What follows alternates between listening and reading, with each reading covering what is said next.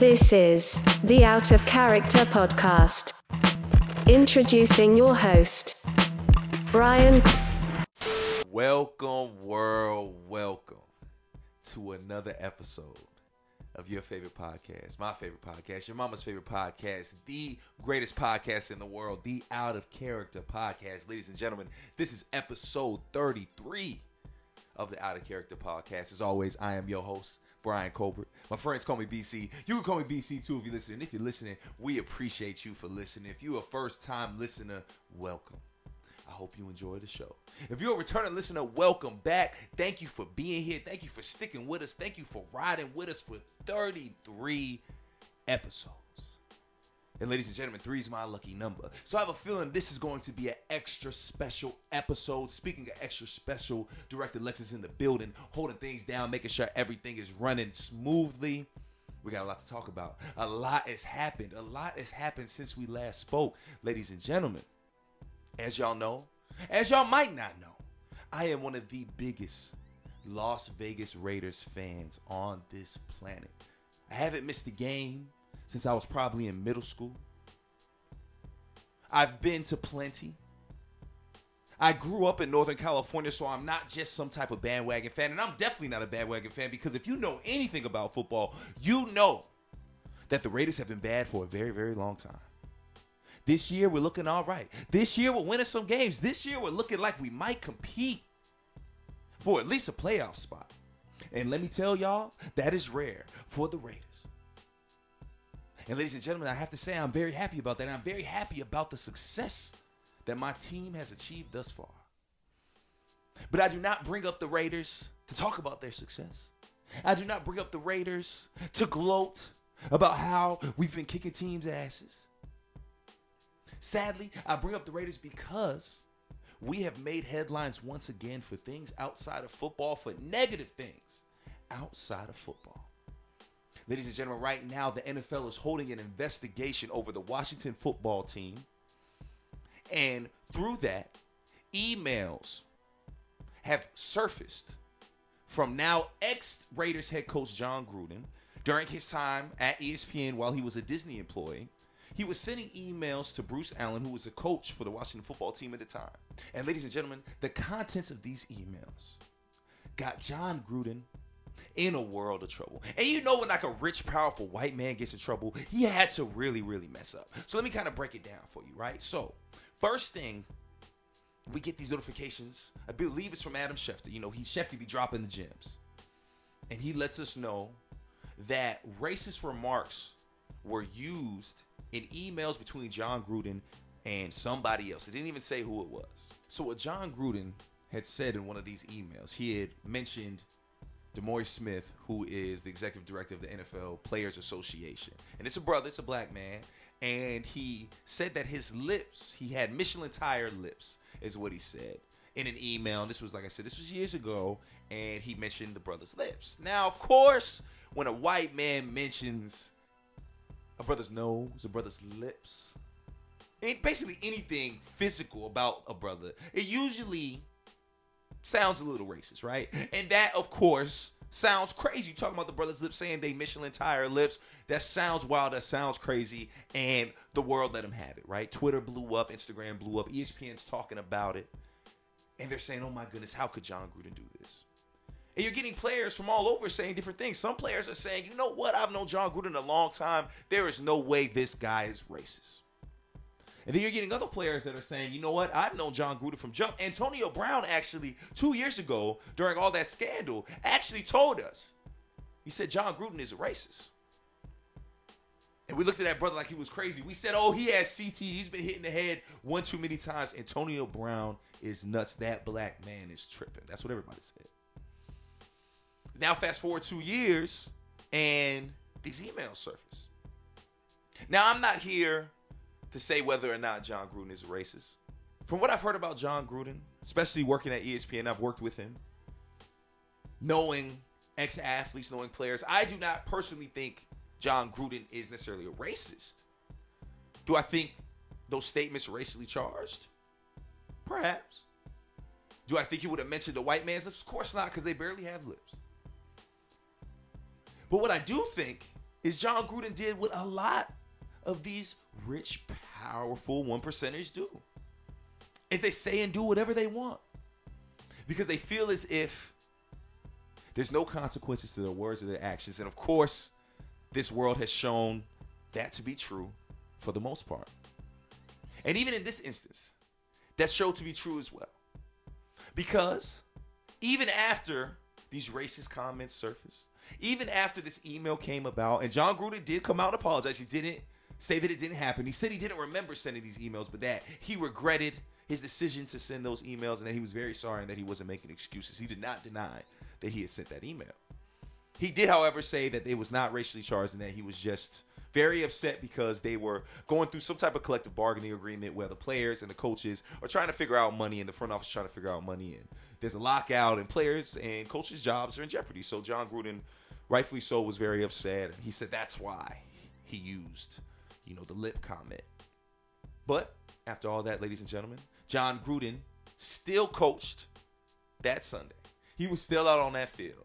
And let me tell you, it felt nasty. As a Raider fan that was watching that game and was rooting for us to win, man, it felt nasty. The team just didn't seem locked in. They seemed uninspired, distracted, maybe, and rightfully so. I mean, most of those people on the field are brothers, right? And if they're not brothers, they are close friends, if not feeling like brothers and family to these brothers.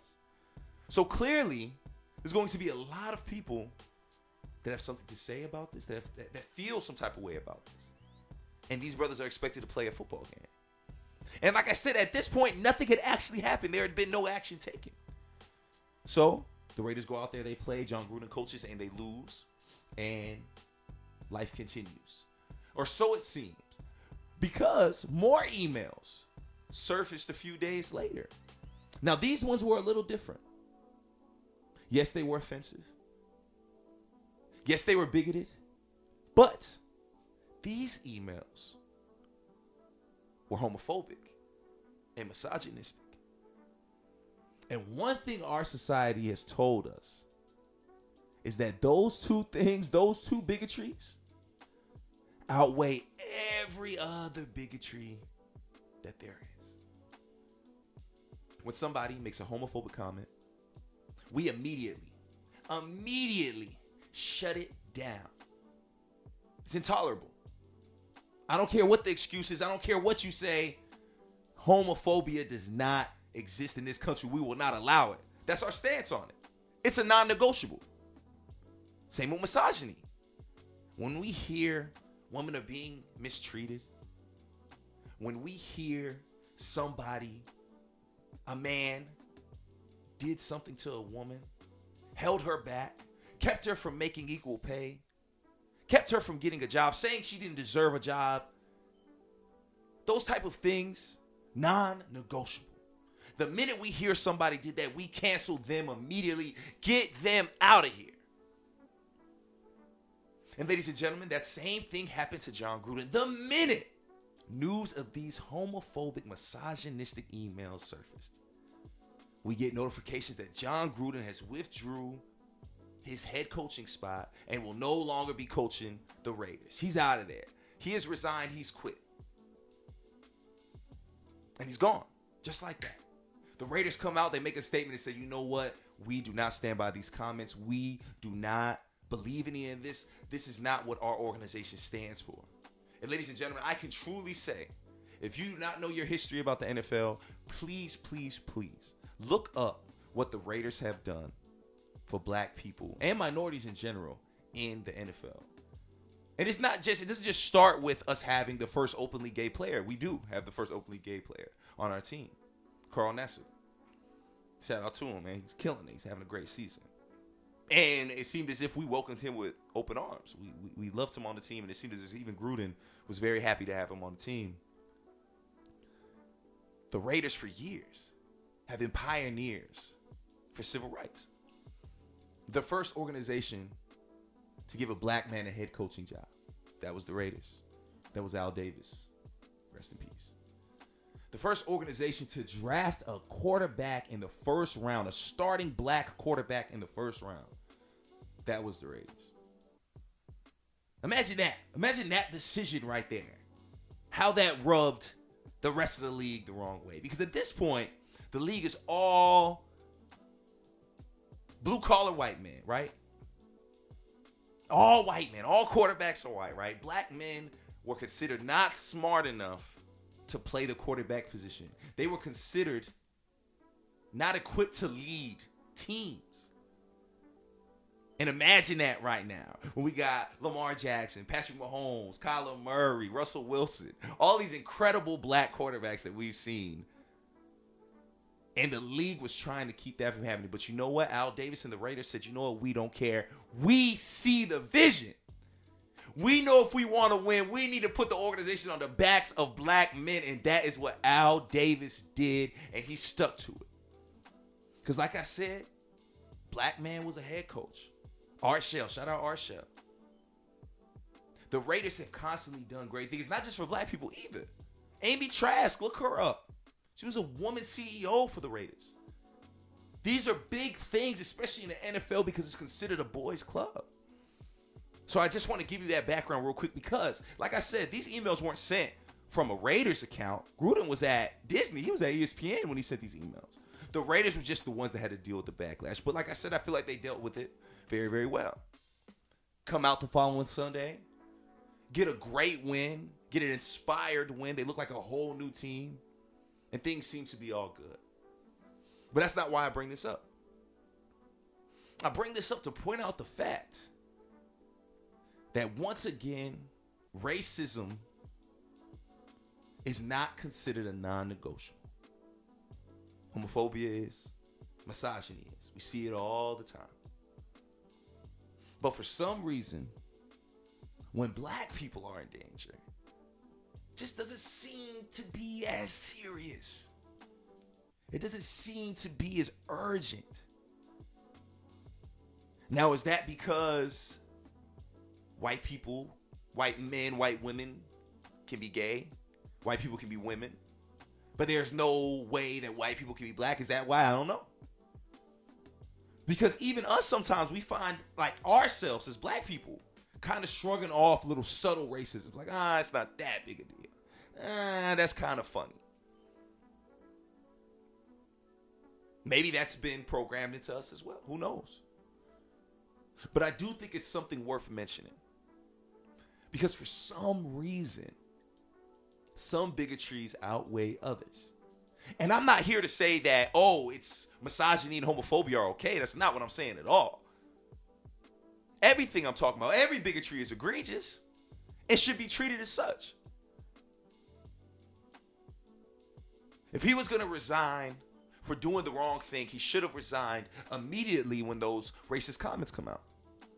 But he was able to backtrack that. He was able to walk that out. Oh, I didn't really mean it like that. Oh, y'all being a little sensitive. Ah, uh, that was misconstrued. But these things Jon Gruden was saying in these emails with the misogyny and the homophobia, those things could not be misconstrued. He said women should not be referees. He called Commissioner Goodell the F word. He actually used homophobic slurs to talk about a lot of people in the NFL and people that he didn't agree with. Michael Sam was a college player that it came out and tried to join the draft and wanted to join in the NFL. And Gruden had some thoughts about that. Gruden had some thoughts about Eric Reid, somebody that kneeled with Kaepernick. All of these are in these emails. Now I can truly say for these emails to come out the way they did, this had to have been a hit job, right? Somebody had to have been looking out for Gruden. But so what? Your dude dirt is eventually gonna come out, bro. So I don't know who he made mad, but clearly they wanted him gone, and that's what happened. But he was still able to coach a game after racist comments came about. And to me, I think it's a problem. And to me, I think when people see things like that, when different minority groups see things like that, it could cause a divide. Because even right now, somebody could be listening to me and be saying, you know what, so what? So what, Brian? Homophobia, misogyny, those are terrible things. And he should have resigned. And if you're thinking that right now while you're listening, you know what? You're correct. Yes, he should have. Those are terrible things. I'm not arguing that. All I'm saying is that racism is just as terrible. I'm not here to say what's worse, but I do know only one minority group went through slavery. I know only one minority group got ripped from their homes and brought somewhere to a place that was foreign to them. I know one minority group who's had its culture ripped from them. Or at least tried to, because you know our culture's strong, boy. We gonna find a way. But they tried it. They tried to rip our culture, our religion, our beliefs, and they have. They've succeeded in a lot of parts. So all I'm saying is I think black folks deserve just as much love as these other minorities. We need to be taken seriously. I still hear to this day people say, Oh, Black Lives Matter. That's such a stupid slogan. Of course, y'all lives matter. Of course, y'all lives matter. You don't know that your life matters? Your life has always mattered. We say that to y'all because of things like this. We know our lives matter. We're trying to remind y'all. We're trying to remind y'all that we're human beings just like the rest of y'all. Our women are women just like the rest of y'all women. That's all we're trying to let y'all know. And things like this constantly remind us of all the issues and problems that we have and that we face. And like I said, it actually can cause a divide sometimes. And it can cause certain minority groups to butt heads. And maybe that's by design as well, because of course we're stronger together. Of course we're stronger together. But that that's not good. That's not good because all of a sudden we become the majority when we come together, right? And with the conversation about minority groups butting heads, it leads me to my next topic. As y'all know, I am a big fan of stand-up comedy. I'm a big fan of comedy in general, of course. Out of character wouldn't exist if I didn't love comedy. And one of the greatest to ever do it, actually the greatest to ever do it, in my opinion. You know, I wasn't really old enough to really experience Richard Pryor. Not even really Eddie Murphy like that. I wasn't old enough for that. I kind of started with the Bernie Macs and the Martin Lawrences and things like that when I really got into comedy. So for me, my comedic goal has been and always will be Dave Chappelle. And that is mostly because Dave Chappelle has always found a way to talk about the most serious and uncomfortable topics in his stand ups while still being hilarious, while still being eloquent, and while really doing it in a way that is more playful and fun and not angry or hateful like maybe some stand up comics come off as. So I've always appreciated Dave Chappelle. His early 90s stand ups talked about how black people were mistreated, talked about a lot of things that we still see today, talk about police brutality. And he's somebody I've always followed and always really, really admired because in order to be that level of greatness, in order for that many people in the world to love you, clearly had to have hit another level of success and work ethic. So I've always, always appreciated guys like Dave Chappelle, much like I feel like Kevin Hart. That work ethic, that grind, that GOAT status is just different with them. And Dave Chappelle has been catching fire, honestly, the past few years. Ever since he started this Netflix deal, he's been making these stand ups, right? And these stand ups seem to really, really focus and center around transgender jokes and LGBTQ community centered jokes. And I don't truly think that Dave Chappelle's doing it because he has an issue. And I think he said it hundreds of times that he has no issue with the LGBT community. He has no issue with transgender people. But one thing that seemed to have happened when he started making these transgender jokes, because these are things that we don't hear, like we talked about earlier, homophobia is non negotiable. There's certain topics that we just tell ourselves we are not allowed to touch. There are certain things that we just don't say. 10 years ago, we called everything gay. Now, if you even say that word, people kind of like cringe. And rightfully so, because gay people, trans people all have dealt with some pretty outrageous things for generations, right? Not being accepted, not being able to be who they were born to be or how they want to be. And so when Dave Chappelle started making these these jokes the LGBT community went crazy. They went crazy and they have been up in arms for years about Dave Chappelle, saying, Netflix, take these stand ups down. These aren't funny, these are hurtful. And Dave Chappelle, much like most comedians would do, he's just gonna keep going. Y'all just giving him more ammo. Oh, y'all upset? Oh, y'all angry? Oh, y'all hear me? Oh, okay. Well, let's keep going then. Let's see how far we can go. And that's what Dave Chappelle has done. And like I said, I do truly feel he has done it tastefully for the most part. But as his stand-ups have continued, it seems as if he has told this story. So Dave Chappelle comes out with this brand new stand-up on Netflix called The Closer. And of course, the minute it drops, everybody goes to watch it. And immediately people are outraged right away because immediately he goes in on some very, very serious, crazy topics that you really don't hear people talk about. And he's making some some wild, wild jokes. And he even says it to start the stand up like, hey, listen, y'all gonna be mad at me. Y'all gonna be furious at me. And he even says it to start. He says, I am done with stand up after this. I am done with it. Because y'all are the worst. Y'all don't let me say what I want to say. Y'all are constantly attacking me. And he starts to just tell the story, much like Dave Chappelle does. It seems as if these random stories or these random jokes seem to all come together to tell a story. And that's what he begins to do. And before I go any further, I want you guys to just hear a clip from his stand up, just so you kind of understand the type of jokes he was making and kind of why people were uncomfortable with what he was saying. And they've canceled people that are more powerful than me. They canceled J.K. Rowling. My God, J.K. Rowling wrote all the Harry Potter books by herself. She sold so many books, the Bible worries about her. And they canceled her because she said in an interview, and this is not exactly what she said, but effectually, she said gender was a fact. And then the trans community got mad as shit. They started calling her a TERF. I didn't even know what the that was. But I know that trans people make up words to win arguments. So I looked it up. TERF is an acronym stands for Trans Exclusionary Radical Feminists. This is a real thing. This is a group of women that hate transgender. They don't hate transgender women, but they look at trans women the way we blacks might look at blackface. It offends them. Like, ooh, this bitch is doing an impression of me. You have to look at it from a woman's perspective. Look at it like this. Caitlyn Jenner, whom I've met, wonderful person. Caitlyn Jenner was voted Woman of the Year. Her first year as a woman. Ain't that something? Beat every bitch in Detroit. She's better than all of you.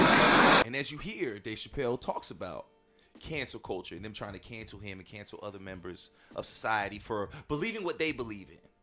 He talks about them trying to cancel him and how he cannot be canceled. And I truly, actually, let me say that real quick. Let me talk for the Black King. He cannot be canceled. Dave Chappelle walked away from $50 million, all for the culture. $50 million. I wouldn't do that. You wouldn't do that. And if you say you would do that, you're a liar. But he did that. He managed to stop his career while he was hotter than the sun. Step back, go away, leave the game. Then randomly show back up and take over, if not more than what he was doing before. He's made that 50 million five times over. And now he's gotten to the point of his life and his career where he, you know what, he can, he can say whatever he wants. And I truly feel that. I truly feel that. I feel that a guy like Dave Chappelle is uncancelable. I truly do.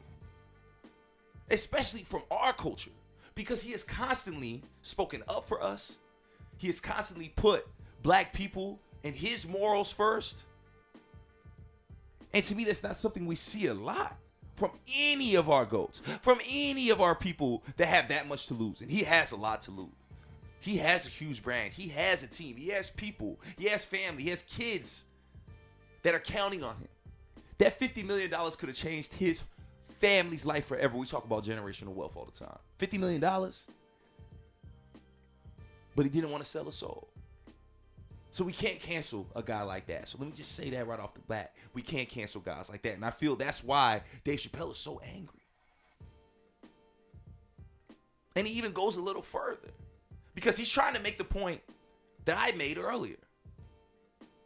that for some reason we are more sensitive to things like homophobia than we are other things in our society. And he doesn't just talk about race either. He also mentions the baby, and I'm gonna let you hear that now. The baby was the number one streaming artist until about a couple weeks ago. He took a nasty spill on stage and said some uh, said some wild stuff about the LGBTQ community uh, during a concert in Florida. Uh, now you know I go hard in the paint, but even I saw that shit and was like, God damn the baby. Ooh, he pushed the button, didn't he? He pushed the button, punched the LBGTQ community right in the AIDS. Can't do that. Can't do that. But I do believe, and I'll, and I'll make this point later, that, that the kid made a, a, very egregious mistake. I will acknowledge that. But, you know, a lot of the LGBTQ community doesn't know the baby's history. He's a wild guy. He once shot a nigga and killed him in Walmart. Oh, this is true. Google it. The baby shot and killed a nigga in Walmart in North Carolina. Nothing bad happened to his career.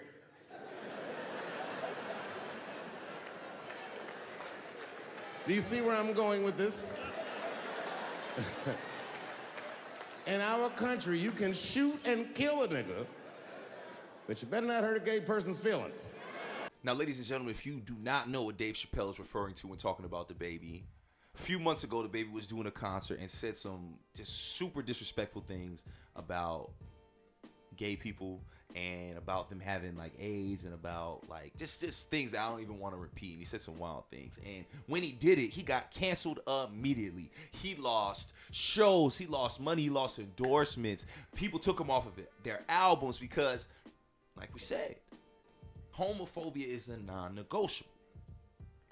But as Dave Chappelle so eloquently pointed out, things like murder aren't considered non-negotiable. In the hip hop community, we kind of cha- champion that, right? We be listening to the killing, of the, all the all the trapping, all that stuff. We we champion that kind of stuff. But things like homophobia are non-negotiables.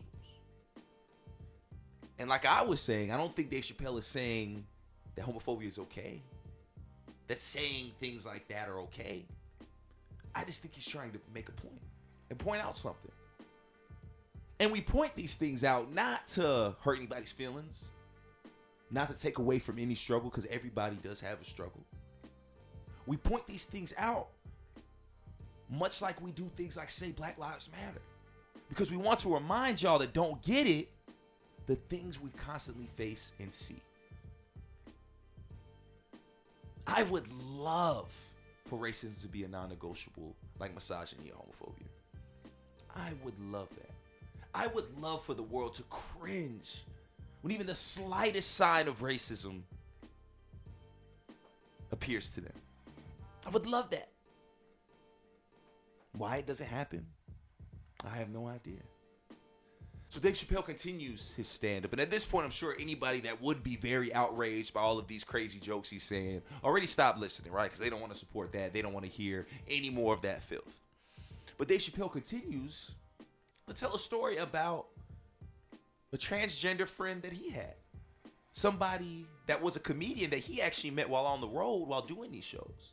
A transgender person that actually approached him and confronted him about his jokes and somebody that he was able to have a conversation with and show that hey i'm not a hateful person and this person became his friend not only did she become his friend but she also was able to do a show with him she was able to open for him because that's just the kind of guy dave chappelle is he's a great guy he's a friendly guy right he's not a hateful person he tells y'all that i'm not being hateful i'm a comedian i tell jokes that's what i do that's what he says right and so he has this close friend, this transgender friend. And she stands by Dave Chappelle because, like I said, she sees that he's not a bad guy. She sees the love that he has for her and his other friends and his family. She's close to him now. She sees him. She's around. She's getting opportunities now because of Dave Chappelle. So what she does is she stands by him. She talks about him in her shows. She talks about him on social media. And what happens is the transgender and the LGBTQ community apparently turn their backs on her. Apparently they shun her. Apparently they threaten her. Don't allow her at certain functions. Be- she becomes an outcast. And ladies and gentlemen, if you've ever been shunned, if you've ever been looked down at by your peers, by your friends, at any age, you know that's devastating. At any age, you know that takes a mental toll. And because of her relationship with Dave Chappelle, she seemingly lost everything, or at least that's how she felt. Because not long after the comments, the torment, the shunning became too much to bear, and the young lady took her life. She couldn't handle it anymore. She couldn't deal with it. It was too much. Her love for Dave Chappelle and the man that had opened so many doors for her was a non negotiable to her. And instead of turning her back on a man that she knew wasn't hateful, that she knew meant no harm, because she could have, she could have easily turned her back on him. It might have been easier. She would have been welcomed back. She had already done the shows, right? She had already got her little fame. She didn't need nothing else from him. But she chose loyalty to Dave Chappelle because she knew what he stood for. And her community, instead of standing beside her, instead of saying, huh, maybe he isn't that bad, maybe we're onto something, they decided to make her an outcast and turn their backs on her. And because of that, she is no longer with us. And ladies and gentlemen, Dave Chappelle shares this story with us to end his show. And somehow, these years of jokes, these years of specials begin to make sense. Dave Chappelle had been trying to tell us a story. He had been trying to show us a very ugly part of our society. A lot of us stand on our high horses. A lot of us pick and choose when we want to use our moral compasses. A lot of us will say, You can't say that, you can't do that. But when it comes to our own actions in our own lives, we decide not to implement those same values we hold on others, those same expectations. And like any great storyteller, like any great wordsmith, like any great comedian, and I think Dave Chappelle is all of those things, he found a way to make jokes, make outrage, evoke emotion, while not only telling a story full circle, but while also honoring the memory of somebody he cared a lot about. And I do truly feel he made these jokes and told this story. I'm sorry. And I do truly feel he made these jokes and made these specials to tell this story, to point out this ugly fact about our society that things just seem to be off balance. Things just seem to be off balance. We sit on Twitter, we sit on Instagram, and we tell these celebrities and these athletes what to do constantly. We hold them to a different standard than we hold ourselves, and we hold our friends, and we hold our significant others. We treat them as if they're superhuman, as if because they have become masters at their craft, because they are professionals that make millions and millions of dollars, that they have to live to different societal standards than us regular humans, than us regular beings, than us mere mortals. And that's what people are doing to Dave Chappelle. He's a comedian, guys. He's a comedian.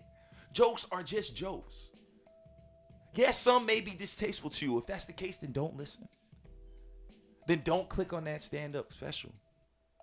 But if you're going to listen to a Louis C.K., if you're going to listen to a Dave Chappelle, if you're going to listen to a Bernie Mac, you have to know what you're getting yourself into, right? You have to know the way these guys decide to tell their comedy. But you also have to have a respect for the art and understand that there is no malice, there is no ill will. This is just another level of expression and art. But because these people are famous comedians, we hold them to a different standard. Dave Chappelle brought up Kevin Hart. and how Kevin Hart dreamed his whole life, his whole life to host the Oscars. It was something he wanted to do. It was the number one thing on his bucket list. He used to dream about it as a poor young brother in Philly.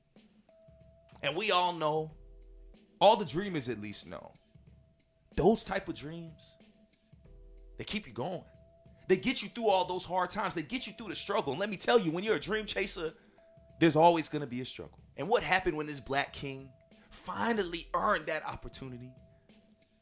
Finally jumped over every single obstacle and hurdle that was in front of him to achieve that goal. And it was taken from him immediately.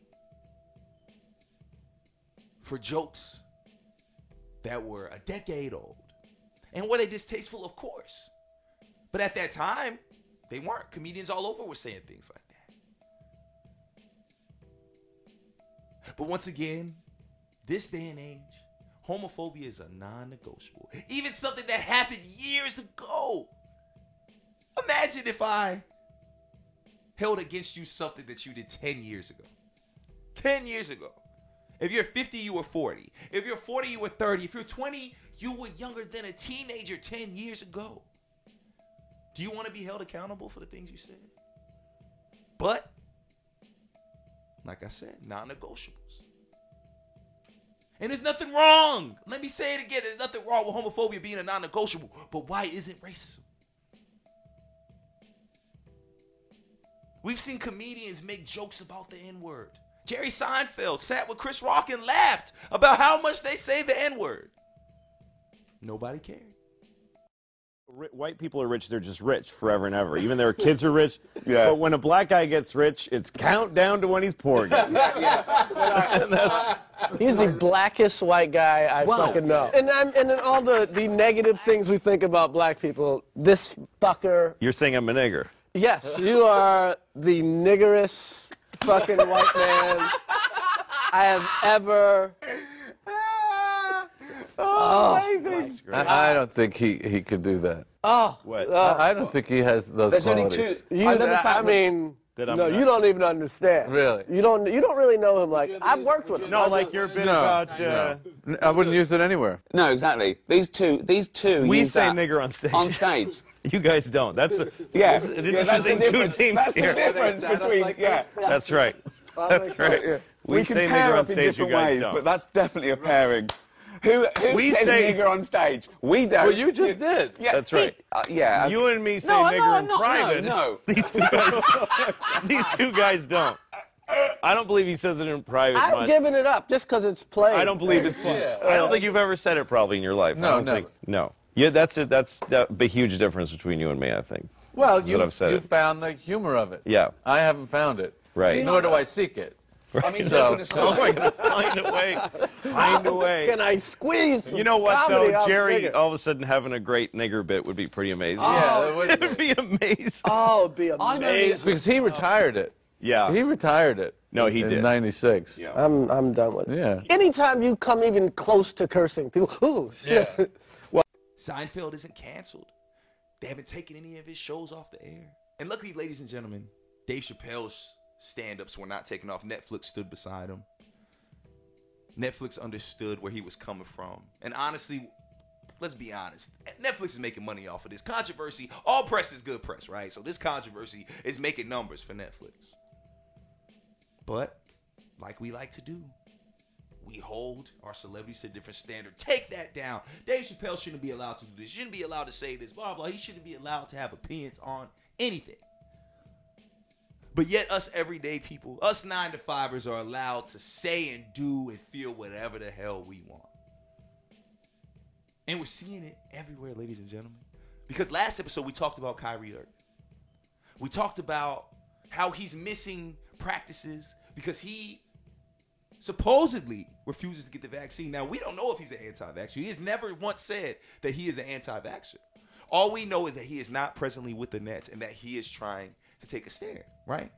And we spoke about last episode how people are outraged because Kyrie shouldn't be allowed to not get the vaccine. Just get it. You have fans, you have kids that look up to you. Get the vaccine. And we talked about how people just refuse to mind their own business. how people refuse to follow moral codes that we instilled years ago. There are just certain things that we just aren't supposed to talk about. There are certain things that are supposed to be sacred. Politics, medical history, even sexual orientation, all of these things were considered stuff that people respected. Were things that people knew, yo, you know what? I'm not going to cross that boundary. But these days in the social media era, there seems to be no boundaries at all. And ladies and gentlemen, because we talked about Kyrie Irving, I want you all to hear what he had to say because he actually had to speak up. This brother had to come out and explain himself after I played y'all the audio where he said, I don't want to talk about this. But because of how society is, because of all the people that are counting on him and depending on him, he felt he had to speak up. Here's what the brother had to say. I'm a human being. I have emotions. I have feelings. I have thoughts, uh, things that I keep to myself, things that I share. Uh, but I'm staying grounded in what I believe in. It's just as simple as that. It's not about being anti-vax or about being, uh, you know, on one side or the other. Like it, it's just really about being true to what feels good for me. Uh, you know, I'm still uncertain about a lot of things that, and that's okay. You know, if I'm going to be demonized for having more questions and taking my time to make a decision with my life, then that's just what it is.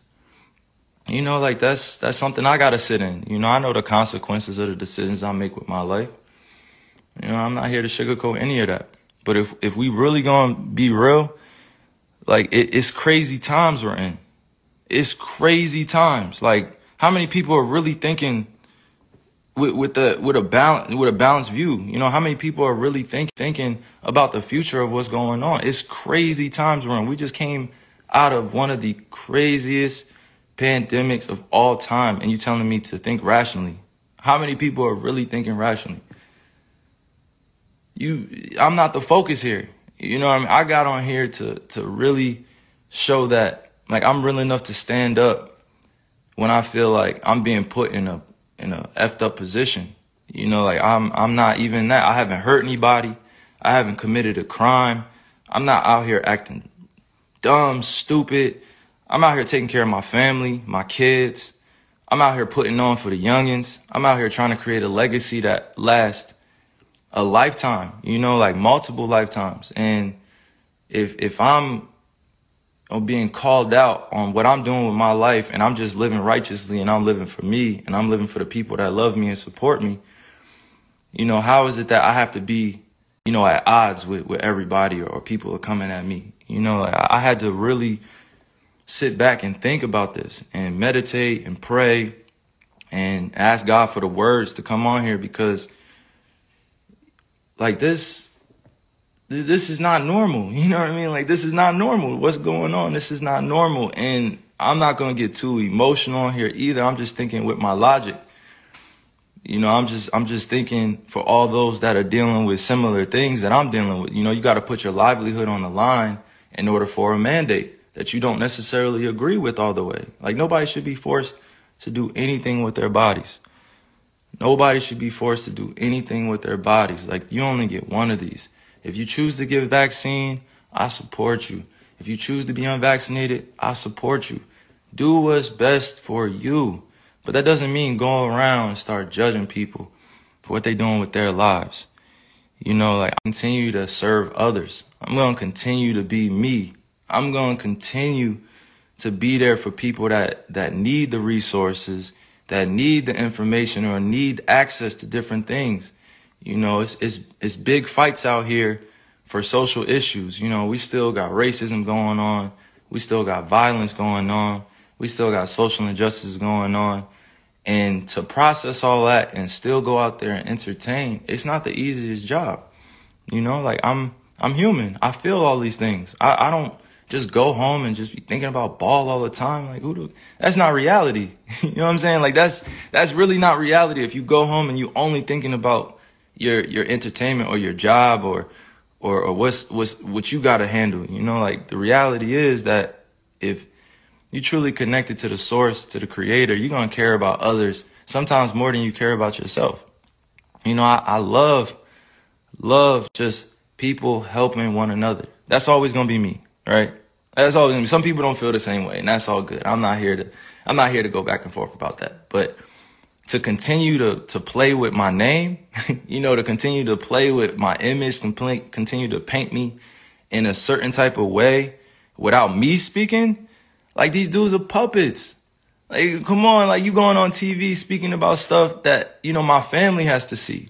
You know, my friends have to see, like supporters have to see, and then I have to come on here and address all this in a certain type of manner because it has to come authentically. You know, like it can't come with a script. These dudes read off read off scripts.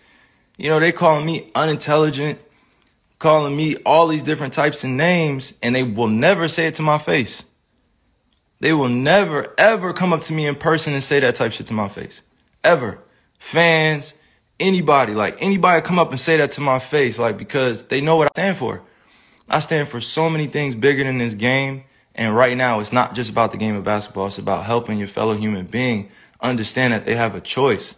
You know, if, if you're staying safe, you following COVID protocols, you wearing a mask, and you're unvaccinated or you're vaccinated, you know, like that's that's on you. Like you should stand on that. But that doesn't mean going out and advocating for things for other people to do with their lives.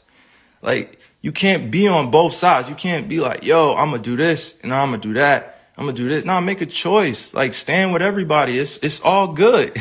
it's all good if if you at peace, you know, with the world. But I'm not gonna continue to to be at odds with myself and my own beliefs and what I stand on because it's not agreeable or or people don't see it the, as the right choice to make. Now, when I first heard that audio, I was just very, very sad because I'm listening to and I'm watching a brother have to explain why he's reluctant to put something in his own body and beg us, beg us to respect his privacy and to just be decent. These are things, these are like the minimum things we're supposed to do as society, right? These are like the minimum decencies we owe to people, even strangers. But for some reason, with people, with, but for some reason, with celebrities, especially people like Kyrie, because certain ones get it a lot worse than others, right? Certain ones get it really bad. For some reason, we just hold them to a whole nother standard. And let me tell y'all, for years now, especially the last week or so with all this COVID stuff, I have seen some of the most outrageous things said about Kyrie. I have seen other grown men get on television, get on social media, and say things about this other grown man that really just cross a ton of lines. At least lines that used to be laid, because these days, common decency, respect doesn't seem like a non-negotiable. Privacy is definitely not a non-negotiable, especially if you're a celebrity. Nothing's allowed to be private. Everything has to be front and center. I've heard people call for Kyrie's job. Say this brother doesn't deserve a job. Saying this brother should be fired. He should be fined. They should take money out of his pockets, out of his family's pockets. Grown men are saying this about another grown man that they don't even know, that they've never met.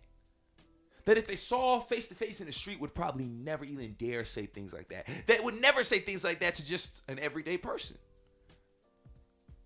Because it would be considered a violation. It would be it would be considered outrageous. Let me tell y'all some things that Kyrie Irving, as a man, has done. Kyrie Irving bought George Floyd's mama house. Not because he had to, not because it was part of a TV show. He just did it. Didn't even tell nobody about it. We found out through other sources. He just did it because it was the right thing to do. Kyrie Irving has put HBCU students through schools, has paid for that, has bought 200 plus kids Christmas presents. And that's probably every year. Donated $1.5 million to WNBA players because they are underpaid. Didn't have to do that. 1.5 million. Some of us will never see that in our lifetime. He donated it. Got nothing in return for it. Maybe a tax write off. And we're calling him selfish, calling him dumb, idiotic. We're questioning his manhood. Some people are saying this is all a gimmick. And all he's trying to say is he wants to stand up for what he believes in, what's right. And he's not wrong. It is wild for a job, a place of employment, to tell you what to put in your body. That is outrageous. That's crazy. Now, if you do get a vaccine because your job told you, hey, I feel you. Hey, listen, you gotta eat, you gotta make your money. Listen, all of us ain't millionaires. All of us don't got heavy savings. Get it how you live. I'm not judging anybody for that. But at one point in time, things like that were considered a non-negotiable. But not anymore. Now everybody and their mama feels like they can say what this grown man can put into his body and what he is supposed to do. And it's really none of our business. Just like it's none of our business who a gay person chooses to love. Just like it's none of our business what gender a trans person decides they are. It's none of our business. But we, as a society, feel like we can say and do whatever we want, especially when it comes to celebrities. And all Kyrie is doing is trying to make a difference like he has done since being in the league. This brother doesn't care about basketball, and I don't say that as an indictment to him. Shout out to the brother. Just like Dave Chappelle, he has a lot to lose. But I respect this brother for being a man that stands in his convictions. And that has nothing to do with what I feel about getting vaccinated, people that are vaccinated, people that aren't. I still stand on the side was you do what you feel is best for you. If you're a man, if you're a woman, you do what's best for you. And I feel that in all aspects of life. You sleep with who you feel is best for you to sleep with. You support who and what you think you need to support. But don't twist your face at the next person for doing that same thing and just following what they believe in.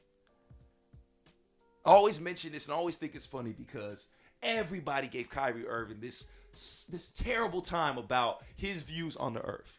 And he made like a kind of funny comment saying that he doesn't think the earth is round, that he thinks the earth is flat, right? He makes this funny comment. And ooh, people tore this brother up for thinking that. And they went crazy on. Oh, how can you think that? You've seen pictures of a globe. You've seen pictures from space. You've seen all this stuff. Blah, blah, blah. How in the world could anybody think the earth is flat? You're an idiot. What about science? But the whole time I'm reading this and I'm thinking, have you ever been to space? Have you ever physically been outside of Earth's atmosphere, looked down and seen a round globe? No. So all you're doing is taking what you read, what you learned from somebody else, and you use that to form an opinion. That's exactly what Kyrie probably did when he said the earth is flat, right? And just like Kyrie can't prove that the earth is flat, neither can you. If you're not an astronaut or one of those five white people that got sent up to space the other day, you have no idea what the earth looks like. And surprise, surprise, people, we get lied to all the time. Columbus Day was just the other day, and that was a whole bunch of lies. We know all that BS was lies. They even say the first moon landing could be a lie. We don't know what the truth is. So I don't understand how people could be so arrogant about things when y'all really don't know what's going on. None of us do. None of us do. We all guessing here. We all using our moral compass to navigate this crazy thing called life. And don't nobody really, really know the answers to the truth until it's all over. And we don't even know what happens when it's all over. So how can anything in this world be definite? When there is so much about this world, this galaxy, this universe that we know nothing about. People roll their eyes and judge people that believe in aliens. None of us can prove that aliens do or don't exist, right? But we sit here with so much moxie and so much gumption and just believe these things that have been told to us for years without ever second guessing anything. And to me, that's very dangerous, people, especially in today's society. Look at the things that are happening around us. Things aren't a little strange. You don't want to question certain things. Certain things don't seem right to you. If you could truly look at me and tell me that things about our society and things about history and things about our world just aren't a little off and a little strange, I feel like you might need to read some more books. You might need to do a little more digging. And yes, ignorance is bliss, and I understand a lot of people live in a shell, and a lot of people could care less about what's going on because they're just trying to work their nine to fives and make it home and cook dinner for their families. I get it. Life is tough. But just don't go about your way to try to judge another person for doing the same thing just in a different way. Ladies and gentlemen, this is episode 33. Episode 33 of the Out of Character podcast. As always, I am grateful to be your host. I am Brian Colbert. My friends call me BC. You can call me BC too if you're listening. If you're listening, we appreciate you for listening. If you're a first time listener, welcome. We hope you've enjoyed thus far. If you're a returning listener, welcome back. We know you enjoyed because we know this is your favorite podcast out. Because we're always here to look out for you, ladies and gentlemen. We at Out of Character are always here to look out for you, and so are our sponsors over at Audible. Ladies and gentlemen, Audible is offering you a free month of their premium subscription. Thanks to their sponsorship with Out of Character. They're looking out for our Out of Character family, baby. They're looking out for us. And let me tell y'all, this Audible premium subscription is everything. Because it's not just audiobooks, people. There's all kind of things on there. There's memoirs. There's comedy specials. You know how much I love comedy. And there's podcasts. Yes, ladies and gentlemen, your favorite podcast, your mama's favorite podcast, the Out of Character podcast is on Audible. So if you want this free month, because like I said, baby, it's free. I wouldn't lie to you. It's free. All you got to do is go to www.audibletrial.com slash T-H-E-O-O-C-P-O-D-C-A-S-T. That's www.audibletrial.com slash the OOC podcast. That's T-H-E-O-O-C-P-O-D-C-A-S-T for your free month's subscription. Shout out to our people at Audible. They've been rocking with us for a long time and they're constantly hitting us up for new things. We're on Amazon Music right now. Shout out to Amazon Music. More and more places are hitting us up, man. We on iHeart now. We on Google Play. We're on all kind of different platforms and we're trying to continue to bring you content. Man, I got some great ideas. Let me tell you, I got some great ideas for Out of Character. I don't want to be the only podcast on the Out of Character Network. I want to grow. I want to expand. I want to give other people an opportunity to do the things I love to do as well, and that is create content. So be on the lookout for that. And shout out to Audible for allowing us to continue to do this stuff and for sponsoring us and for believing in us from jump. And shout out to y'all for believing in us from jump, ladies and gentlemen. And we're almost done. It's been a long show. I know we've been very serious, but there were some things I had to get off my chest. There were some things that we had to talk about. You know. I'm all about moving the culture forward. But, ladies and gentlemen, as we've discussed in previous episodes, sometimes things come across my desk in the out of character studio that are so egregious, we have to discuss it.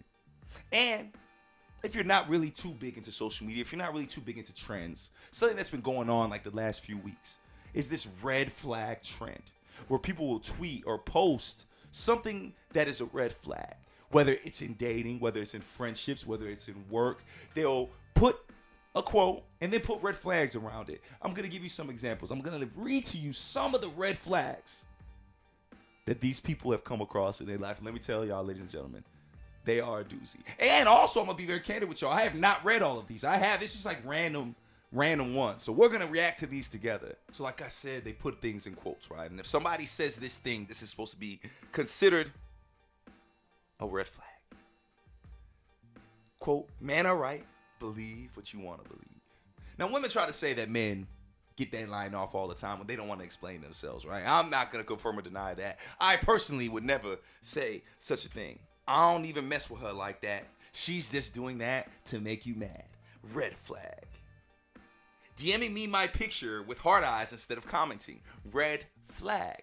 Now, ladies, you know what? I think that's a little unfair. Because as men, we don't know what y'all got going on in y'all lives. We don't know y'all can have men in the tuck. We know y'all like to hide y'all men. So why would we comment hard eyes and all this kind of stuff on your post and be all hot about it? We're not trying to blow up your spot. We know y'all got hoes just like we got hoes, so we don't want to be too crazy. Now, if we DM you with the hard eyes and you respond accordingly, maybe the next pick uh, get a public comment. But we sometimes got to check the temperature because in these days, anything can happen, right? So we just trying to be cool, trying to keep things safe. We not trying to break up happy homes. I'll continue. When he says, "Love you without the I." Now I have heard this before. This has been said to me before. To me, that just sounds ridiculous because I don't know. Sometimes I just don't say I. Sometimes I'm just trying to get the word out real quick. I got things to do, and maybe that's the issue women have with it. It's like there's not a lot of thought behind it. But at least I'm saying love you. At least I'm saying that. You know how many women wish they heard love you? But of course, women are never grateful for anything. I'll continue.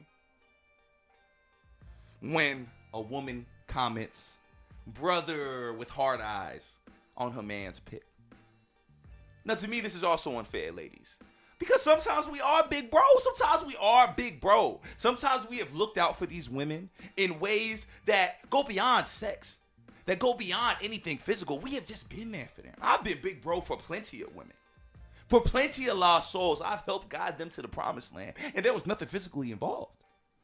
I was just big bro. I'll continue. When she says, You're gonna hate me, sad face. Now, this is one I could stand behind, damn it. Because every brother knows when she says you gonna hate me, she about to feed you the nastiest, laziest lie on earth to why she could not link up with you or do the thing that she previously said she was going to do. Women are notorious for this. Y'all are notorious for this. And the thing is, what makes it even nastier is that y'all all do the same thing and we all know y'all do it, but y'all still do it. Like it's not even something that y'all tried to like hide.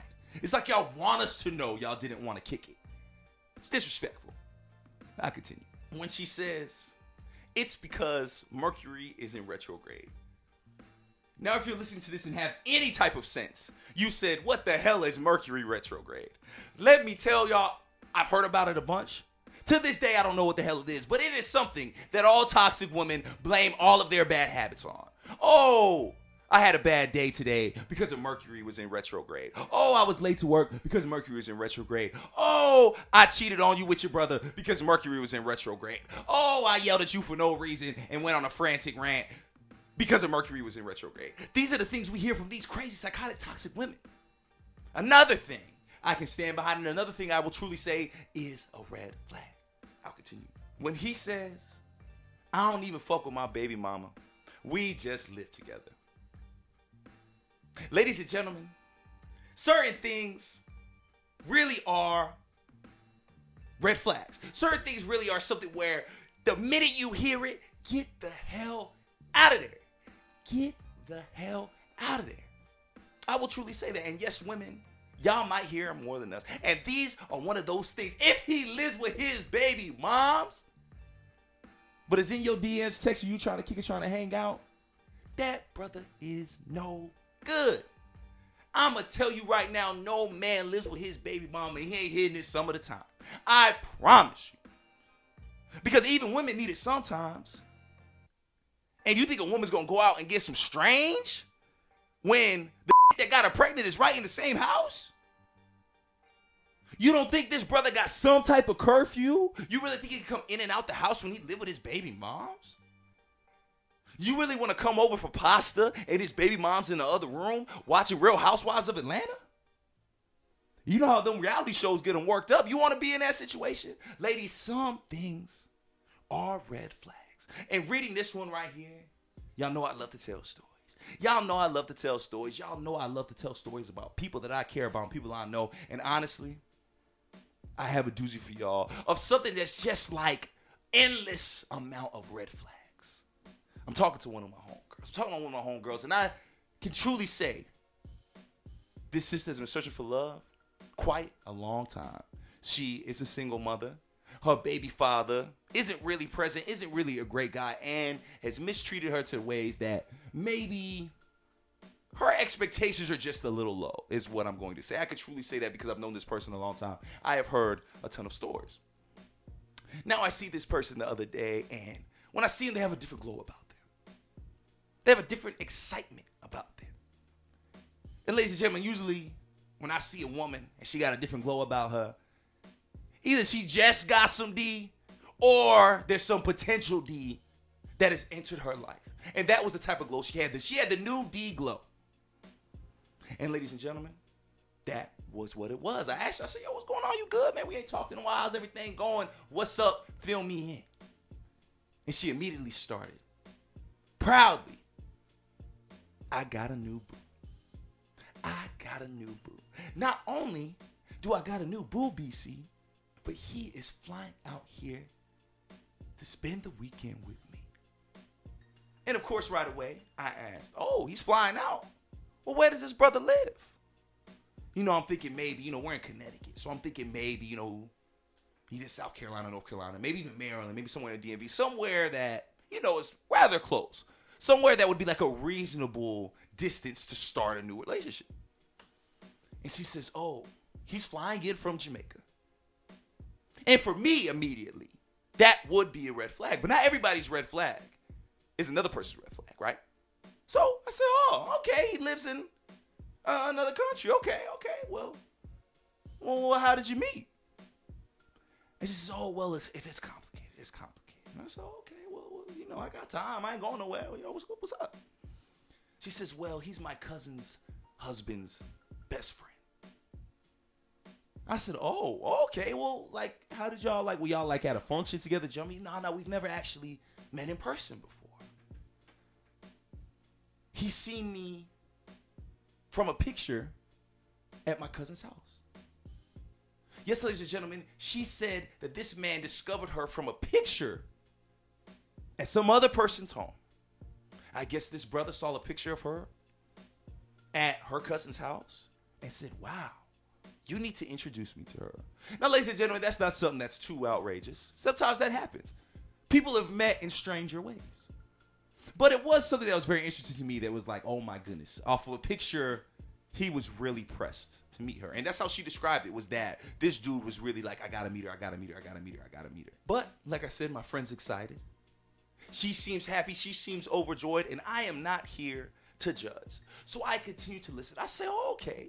So you guys have never met before. This is a stranger that's coming to see you. Interesting, interesting. Where where is he staying? Oh, well, he's staying with me. He couldn't really afford a hotel, so he's gonna stay with me. But that's okay because I want us to spend time together. Can't afford a hotel, lives in Jamaica, flying to the US. Mm, Maybe would be a red flag to some people, but not to her. Not to her. She was fine with it. She understood. And like I said, she wanted the quality time anyway. So you know what?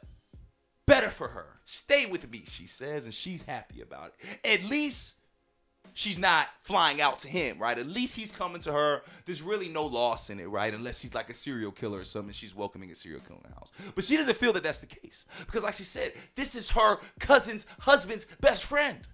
She feels like she knows the guy. She feels like there's a connection there. This isn't just some stranger, what she tells me. This isn't just like some blind date. It's different.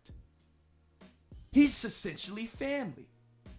And he's Jamaican. Jamaicans live by a different creed. He is humble. He has morals. It's just different. Everything will be okay. And I said, oh, okay, great. You know, awesome, man. Happy for you. And then she continues to tell me more. I said, "Oh, okay. Well, because I, like I said, I know my my friend has a son." And I said, oh, "Okay, so so so where's little man gonna be? Like, you know, where's he gonna be at?" Well, he wants to meet my son because he has two kids of his own. Now, by no means is that a red flag because I do think that it's probably a lot easier when you have kids to be with somebody that has children, right? It's especially when you're that age because these are older people. These are people that are in their mid 30s. At least I thought. Because then he says, "Oh, he has kids." And I said, oh, "Okay, so how old is he? Is he all about the same age?" Oh no, he's 47. Now that might not sound crazy to some people because maybe I have some listeners that are older than 47 or getting close to it, but this young lady is 34 years old. Another red flag for me. Another red flag. That is like a substantial difference in age. A substantial difference. So now, not only is this brother looking for love in Connecticut when he lives in Jamaica, which is probably one of the most romantic places on earth, but he's also almost 50 years old and has not found love. So now I'm a little like, now I'm a little up in my seat, right? Now I have a few questions. I said, oh, okay. So how young are his kids? Like how old are his kids? Like they must be a little older. He's so old. Well, she said, yeah. Well, one of them's like a teenager, but then he has another one that's younger. And I said, okay, younger. Like like how much younger? Like you know, because she has a son that's about like six or seven. And I'm like, okay, so he's like little man's age. I'm like, she said, no, he's a little younger than that. And I could tell by her tone already that she was a little comfortable telling me the age. But at this point, I'm locked in. I'm invested. I, I, I love the story. At this point, I'm already contemplating how I'm going to tell y'all all this on the pod. So I asked her, I said, how old is this young child? She said, seven months. This baby is seven months old. His youngest child is seven months old. Another red flag immediately. Another red flag immediately because immediately I say, well, where is this child's mother? Seven months. Seven months. Well, how long have you been talking to this brother? Because that was should have been something I asked from jump, but she was so excited and she was already having him come over. I figured they had been talking for a while. She said, Oh, we've been speaking for three weeks. Another red flag. Another red flag, ladies and gentlemen. Three weeks? Three weeks you've been talking to this brother. And he has a seventh month old. So that means four weeks ago, he could be with the child's mother, right? That's what I'm saying. This is what I'm acting because at this point I'm invested, like I said, right? I'm concerned for my friend. I'm concerned for her child. This is a, a stranger with a seven month old flying, leaving his seven month old to come see you and spend time with you. This just sounds crazy. So immediately I ask, well, where's the child's mother? What happened with him and the child's mother?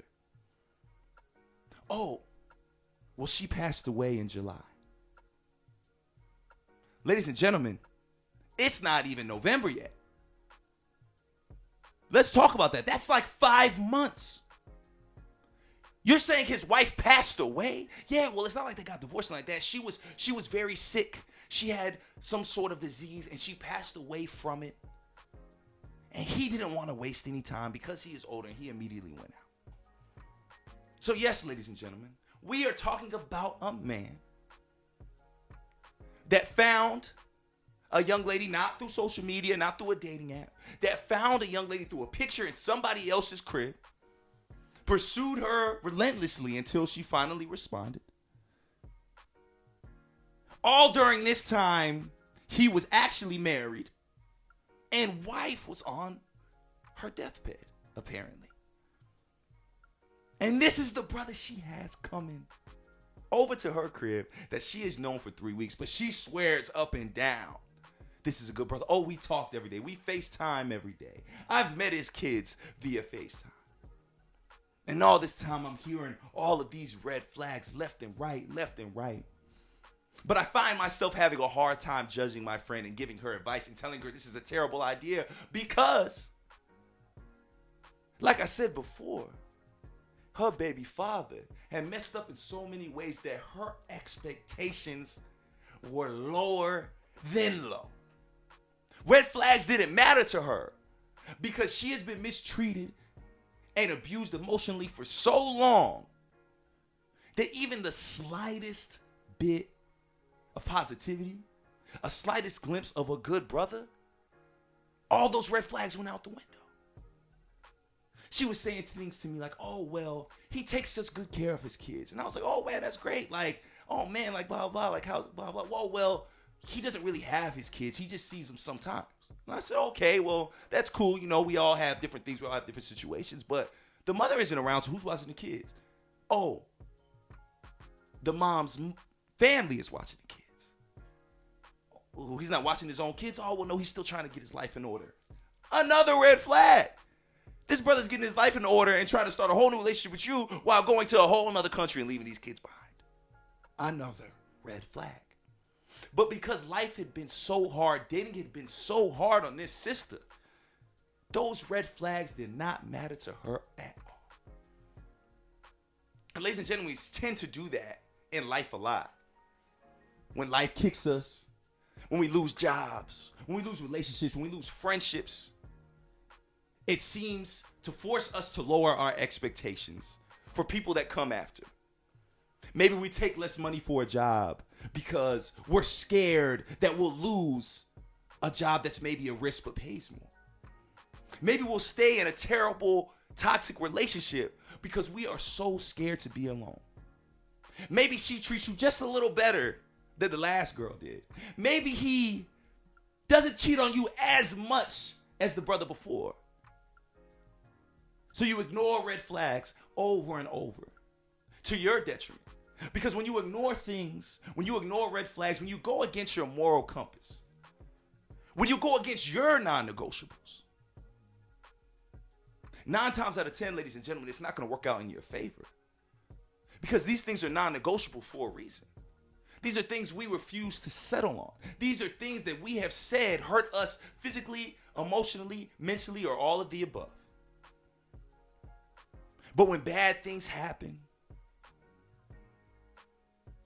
because they do, because bad things are always going to happen, right? That's life. That's that's life right there, right? Obstacles happen. We've spoken about obstacles on many episodes. When these bad things happen, it tends to just dim our light. We're a little less optimistic. We believe in love just a little less. We believe that we deserve all the things we've wished for and dreamed for just a little less. And if you're listening right now, I beg of you to not let life's hardships dim your light. Do not fold on your non negotiables. Do not ignore red flags because you fear that you don't deserve better. If you're listening to me right now, you do deserve better. If you're listening to me right now, do not bend on what you believe in. Y'all can say what y'all want about Kyrie Irving. You can say what you want about Dave Chappelle. They stand for what they believe in. That young comedian that took her life because so many people turned her backs on her. She stood for what she believed in. And y'all can judge people that decide to move by the beat of their own drum all you want. But I hold those that stand in their morals, that stay with their moral compass, I hold those people to the highest of regard. And I hope you hold yourself to the highest of regard as well, regardless of what you have been through. Do not be like my friend. Do not settle when you see a ton of red flags heading your way. If you interviewing for that job and they talking to you a little funny, they looking at you a little funny, you feeling a little funny, that's a red flag. Maybe that isn't for you. If you have a significant other that just doesn't treat you the way you really want to be treated, if you feel like there's more out there, don't settle. That's a red flag. You deserve more. You deserve better. Ladies and gentlemen, this is episode 33. Episode 33 of my favorite podcast. Your favorite podcast, your mama's favorite podcast, the Out of Character podcast. As always, I am your host. Thank you for allowing me to be here. Thank you for supporting me. Thank you for constantly showing me love. My name is Brian Colbert. My friends call me BC. You can call me BC too if you listen. If you're listening, we appreciate you for listening. If you're a first time listener, welcome. We hope you enjoyed the show.